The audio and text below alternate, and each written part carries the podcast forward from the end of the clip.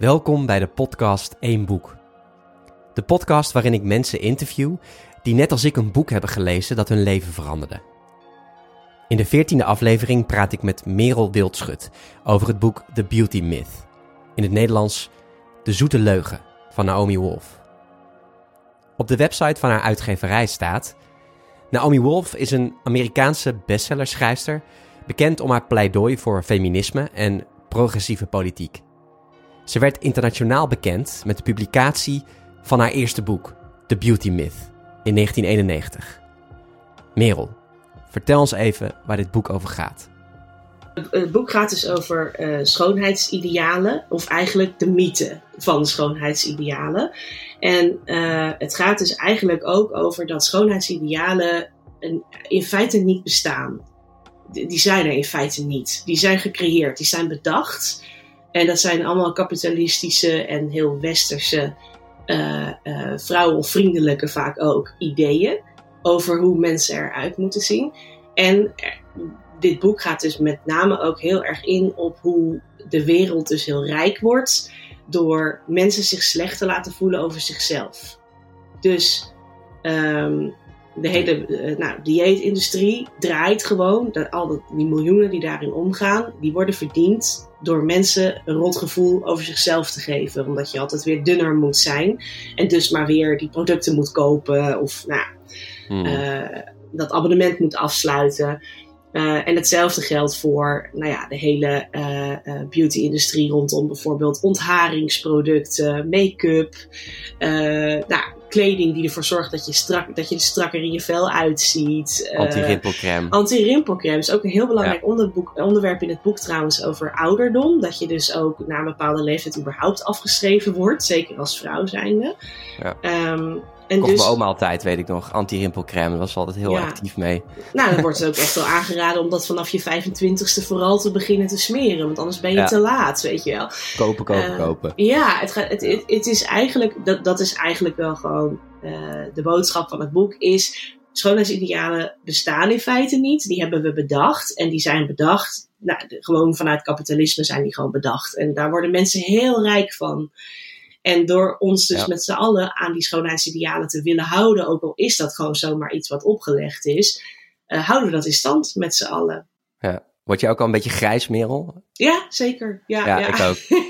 Ik, ik, ik, ik houd dus. Ik, hou, ja, ja. ja same hier. Ik hou echt van mijn grijze haren. Ik ook, ik uh, ook. Ja, ik, weet, niet, ik weet niet hoe ik erover zou denken als mijn hele kop helemaal grijs was. Mm. Maar mm. Uh, dan zou ik toch even moeten wennen, denk ik. Maar dan zou ik ook op een gegeven moment denken: oké, okay, embrace it en ja. uh, ik ga hiervoor. Ja, maar, maar dat is natuurlijk ook omdat we gewoon dat meer moeten gaan zien. Hè? Ik bedoel, mm. je moet meer mensen om je heen gaan zien. En bijvoorbeeld ook op, weet ik veel, Instagram of zo gaan zien.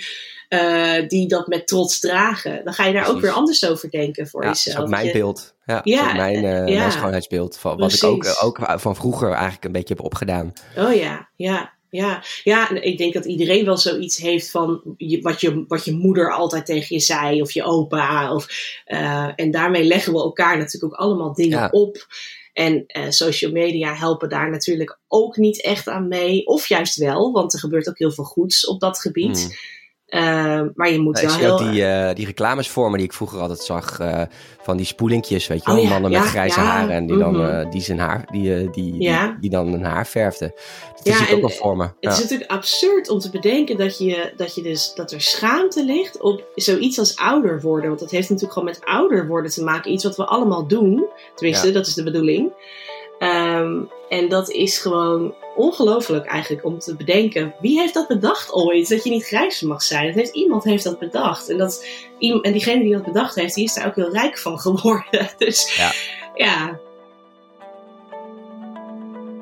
Voordat Merel dit boek las, worstelde ze met deze schoonheidsidealen die haar van jongs af aan waren opgelegd. Voor mij ging het dan heel erg over mijn uh, figuur bijvoorbeeld. Uh, dat ik niet slank genoeg was. Maar ook wel over dingen als uh, lang haar moeten hebben. Of lichaamshaar. Dat was ook echt zo'n onderwerp. je huid. Je kleding. Hmm. Ja, dat waren allemaal dingen waar ik echt heel erg onzeker over kon zijn. En um, waar volgens mij gewoon overal heel dikke schoonheidsidealen op, op rusten. Waar we allemaal ja. last van hebben. Ja, die je natuurlijk overal ziet op billboards. Zeker, en, uh, zeker. Daar word je elke dag mee geconfronteerd. Ja, ja echt van jongs af aan ook al. Ja. Mm. Voor mij was, een, was het voornaamste toch wel dat ik um, al van heel klein af aan duidelijk werd, werd mij duidelijk gemaakt dat ik te dik was en dat ik dun moest zijn. En niet alleen thuis, maar ook op school en overal eigenlijk was dat wel de hoofdmoot, zeg maar. En ja. Um, ja, daar heb ik wel het meest onder geleden, onder dat schoonheidsideaal. Uh, want ja, ik, ik, was gewoon nooit dun. Als kind ook al, ook al niet. Dus ik heb nooit in dat plaatje gepast. En daar heb ik het meeste last van gehad. Maar als ik erop terugkijk, dan uh, uh, ja, ook, ook onder andere dingen hoor. Um, gewoon de hele norm die er op vrouwelijkheid ligt. Hoe je er als vrouw uit moet zien. Um, ja, daar, daar heb ik zeker gewoon heel erg onder geleden. Ja. Ja. Alright, en toen kwam er een heel mooi boek op je pad. Ja, zeker. nou, eigenlijk kwamen er meerdere mooie boeken op mijn pad. Um, okay. Zo'n twee jaar geleden, um, het boek wat ik, uh, ja, waar we het nu over hebben, dat heb ik in 2019 gelezen. Dus dat is twee jaar geleden. Maar daarvoor ook al las ik heel veel boeken over, um, ja, over schoonheid en over bijvoorbeeld body positivity. En dan viel mij altijd op dat er één boek was dat altijd aangehaald werd in de voetnoten, zeg maar. Echt mm-hmm. the mother of all books on beauty, zeg maar. En dat is ja. dus The Beauty Myth van Naomi Wolf. Dus mm. toen dacht ik, uh, nou, uh, tijd om me daarop te storten. Bleek wel een vrij academisch boek te zijn. Dus uh, okay. wel echt andere kost dan de boeken die ik daarvoor gelezen had. Ja. Maar inderdaad, the mother of all books. Dus uh, ja, heel blij dat ik dat erbij gepakt heb. Ja. Het was echt in een periode dat ik, um, uh, ik was toen single. En uh, heel erg bezig met, ja, ik kwam ook uit een relatie waarin ik me wat beperkt voelde. In gewoon zijn wie ik was, zeg maar. En eruit mm. willen zien, zoals ik er graag uit wil zien. Um, en uh, toen die relatie over was, toen had ik eindelijk eens een keertje de tijd om na te denken over wat ik daar nou eigenlijk mee wilde. En daarmee bedoel ik dan mijn hele identiteit, mijn uiterlijk. Uh, ja, weet je wel, ook bijvoorbeeld feminisme was echt iets wat ik toen heel erg aan het onderzoeken was. En um, waar ik toen eindelijk de vrijheid voor voelde. Dus ik heb in die periode, en dan hebben we het over een periode van ongeveer twee jaar, heb ik echt nou ja, stapels boeken dus verslonden, podcasts geluisterd, naar evenementen geweest. Eigenlijk alles maar gedaan om uh, ja, me te voeden met zoveel mogelijk informatie. En het was ja. eigenlijk gewoon één grote zoektocht naar ja, mezelf. Het klinkt alweer zo dramatisch, hè? maar dat was het wel een beetje. Um, en ja. Uh, ja, daar ik denk dat dat, een, uh, dat dat een hele mooie opgave is uh, voor ons in het leven om jezelf te leren kennen. Want dan ja. kun je ook de dingen uitzoeken die, die bij je ja. passen.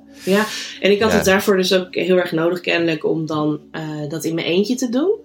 Uh, Ja. Echt voor mezelf te doen ook. Mhm. En, uh, en ik zie mezelf met dit boek dus ook echt nog zitten in Rotterdam in mijn favoriete koffietentje met een accentueerstift en een pen bij de hand, dingen onderstrepend, dingen googelen. Uh, het, ik heb het echt gelezen als een soort studieboek. Ja, ja, En dat past heel erg bij die periode voor mij. Ja. Ja, love it. En Ja. ja. noem eens wat eh, quotes, passages die je raakte. Dus die je heel druk hebt gemarkeerd in dat koffietentje. Ja, nou kijk, omdat het dus een heel academisch boek is, zitten er niet zulke hele juicy quotes in om zo uit context te delen. Daar heb je niet zoveel aan. Maar ik weet nog dat er Nee. twee hoofdstukken waren die me het meeste raakten. Dat zie ik ook, want daar heb ik ook het meest in onderstreept. En dat zijn de hoofdstukken hunger en seks. En eh, hunger gaat heel erg over ehm, de dieetindustrie. Dus over hoe mensen zichzelf eh, ja, uithongeren. Eh eventjes heel, ja, een beetje, een beetje groot getrokken misschien. Maar je Mhm. hebt een beeld... Ja. eh, Anorexia, et cetera. ja, ook, maar ook gewoon, eh, nou ja, hoe de hele dieetindustrie gewoon draaiende gehouden wordt. Eh, Ja, alles erop en eraan. Ja. Omdat dun zijn eigenlijk toch wel altijd als beter gezien wordt. Ehm, En het andere hoofdstuk gaat dus over seks. En dat gaat heel erg. Kijk, je moet ook weten, het boek gaat over alle mensen, maar het legt wel heel veel nadruk op vrouwen. Eh, omdat toch wel wordt aangenomen en uit onderzoek blijkt dat vrouwen toch het meeste lijden onder die schoonheidsidealen die ons opgelegd worden. Ja. Ehm, en seks gaat dan heel erg, dat hoofdstuk gaat heel erg over, uh, ja, de, waar ligt, hoeveel van seks is van de vrouw, zeg maar. En hoeveel is eigenlijk van de ander. En wie die ander dan ook is. Maar um, dus hoe, hoe seksueel wezen mag je zijn als vrouw zijn, zeg maar. Mm. En uh, hoeveel daarvan is dan, heeft met je uiterlijk te maken. Nou, het is een beetje moeilijk om dat heel beknopt uit te leggen, maar dit waren echt de twee hoofdstukken die echt voor mij baanbrekend waren. Het hele boek hoor, maar dat waren echt mijn twee favoriete hoofdstukken. Dus daar zitten echt de meeste, de meeste quotes in. Ik neem aan dat je nu ook door het boek heel anders naar een Instagram bijvoorbeeld kijkt met een hele andere bril. En ook juist misschien ook je dat heel erg doorziet ook. Die, uh... Ja, zeker weten. En uh, het heeft ook gewoon voor mijzelf gewoon heel erg... Uh, ja, ik heb er vooral een nuchterder blik doorgekregen. Ik weet nog heel goed dat ik het boek las en dat ik echt een soort van kwartje hoorde, echt letterlijk hoorde vallen in mijn hoofd van, oh, dat, oh, dat is gewoon kapitalistisch. Weet je, ik, op een of andere manier had ik dat, die link gewoon nog niet gelegd of zo. Weet je, het is gewoon eenmaal waar je gewoon mee opgroeit. En ja, het is vervelend dat die schoonheidsidealen, dat dat heerst. En daar moet je dan wat mee, daar moet je dan mee leren leven en zo. Maar ik had eigenlijk nooit echt gerealiseerd van oh, wacht even, dit is gewoon een idee wat op ons geplakt is. En je kunt dat dus ook verwerpen, dat idee. je kunt ook zeggen, ik doe daar niet aan mee. Het is een keuze. je kunt eruit stappen. Ja, ja en dat, dat is zo... Kijk, tuurlijk, we leven nou eenmaal in dit systeem, want daarvoor moet ook een systeem veranderen. Maar uh, je kunt wel, en dat weet ik ook, dat er mensen zijn die daar gewoon in elk geval gedeeltelijk echt uitstappen en naast die schoonheidsnormen leven. En dat vind ik zo bevrijdend idee. Ja, en dat zie je ook veel meer nu hè, in, in deze tijd. Uh, artiesten die dat doen. Ja, ja gewoon uh, mensen, als mensen om ons heen die echt uitkomen ook voor ja, transgender, dat soort dingen. Nou ja, allemaal, alles. Ja, ja gewoon, overal. Ik noem gewoon maar zo'n wat voorbeelden. Ja, maar je mag dat is heel levend nu. Ja. Het, het, is nu ja, je wordt echt uitgenodigd om, ja, goed, dan moet ik ook wel erbij zeggen. Ik denk dat we, jij en ik ook behoorlijk in een bubbel zitten. Maar uh, ik heb het mm. gevoel dat je vandaag de dag meer wordt uitgenodigd om je echte ik te laten zien. Ja. Hoe die er dan ook uitziet. En in welke inderdaad uh, genderidentiteit dan ook. Of uh, ja, uh, nou ja, goed, daar kun je het ook nog hebben over seksuele voorkeuren. Of nou, noem het allemaal maar op. Mm -hmm. um, maar ik heb dat idee dat er voorzichtig aan inderdaad daarin echt nu een ontwikkeling gaande is. En dat er steeds meer mensen die komen en gewoon zeggen, wat een bullshit. Ik ga het gewoon allemaal niet meer kopen en geloven en zomaar aannemen. En uh, mensen zijn veel kritischer hè, op bijvoorbeeld uh, magazines of programma's. Uh, dat was vroeger gewoon niet zo. Je keek daar gewoon naar en dat nam je tot je. En dat, ja, dat werd gewoon massaal aangenomen. En mm -hmm ja, dat, dat, daar is wel echt iets gaande nu. Daar ben ik wel heel blij mee. Ja. Absoluut. Dit is het begin, denk ik ook, van iets ja, wat veel groter wordt. Ja, dat is mooi. Ja, ja. Alright, dus je bent echt, uh, ja, je bent eigenlijk je bewust geworden van het feit dat het inderdaad gewoon een heel kapitalistisch idee is wat op jou is geplakt en wat je bent gaan geloven. Een verhaal wat je eigenlijk bent gaan geloven en waar je, waardoor je je eigenlijk ook um, ja, jezelf afwees omdat je er niet in, in mee kon doen, om het zo maar te zeggen. Precies, precies. Uh, wat is er nog meer veranderd voor je na het boek? Um, nou ja, ik, ik maak me er gewoon, ik maak me gewoon veel minder druk om die schoonheidsidealen, merk ik. En goed, dan laat ik daar wel even een side note bij plaatsen. Dat is niet elke dag. Ook ik heb zeker dagen dat ik in één keer weer denk: Goh, misschien moet ik toch, weet ik veel, mijn haar laten groeien of een andere kleur geven. Of uh, toch mhm. kleding gaan dragen die mijn figuur wat meer accentueren. Of uh, nou, eh, afvallen noem het allemaal maar op. Die dagen heb ik zeker ook nog wel. Maar het, het grootste gedeelte van de dagen kan ik nu wel echt veel neutraler naar mijn uiterlijk kijken en gewoon denken: dit is gewoon hoe ik eruit zie en het hoeft niet te veranderen. Ik hmm. hoef me niet te kleden of uh, dingen te gebruiken of te kopen omdat dat voor mij bedacht is, um, uh, omdat de buitenwereld dat graag wil zien. Uh, daar hoef ik niet in mee. Dus ik zie het veel meer als iets waar, waar ik zelf voor mag kiezen om erin mee te gaan, maar het hoeft niet. Dus ik mhm. ben daar gewoon, denk ik, een heel stuk nuchterder in geworden. Vroeger bracht dat me echt van mijn stuk. Dat ik daar, het lukte me gewoon niet om daarin mee te komen. Het was echt uh, een strijd. En dat is het nu niet meer. En dat is zo'n ja, een ontzettende verademing. Merel, bedankt voor je verhaal. Heb jij nou ook zo'n verhaal zoals Merel met een boek dat je op het juiste moment las en je leven veranderde? En lijkt het je leuk om dat in deze podcast te vertellen? Ga naar growthinkers.nl slash een boek en vul de survey in. Bedankt voor het luisteren en tot de volgende aflevering van 1 boek.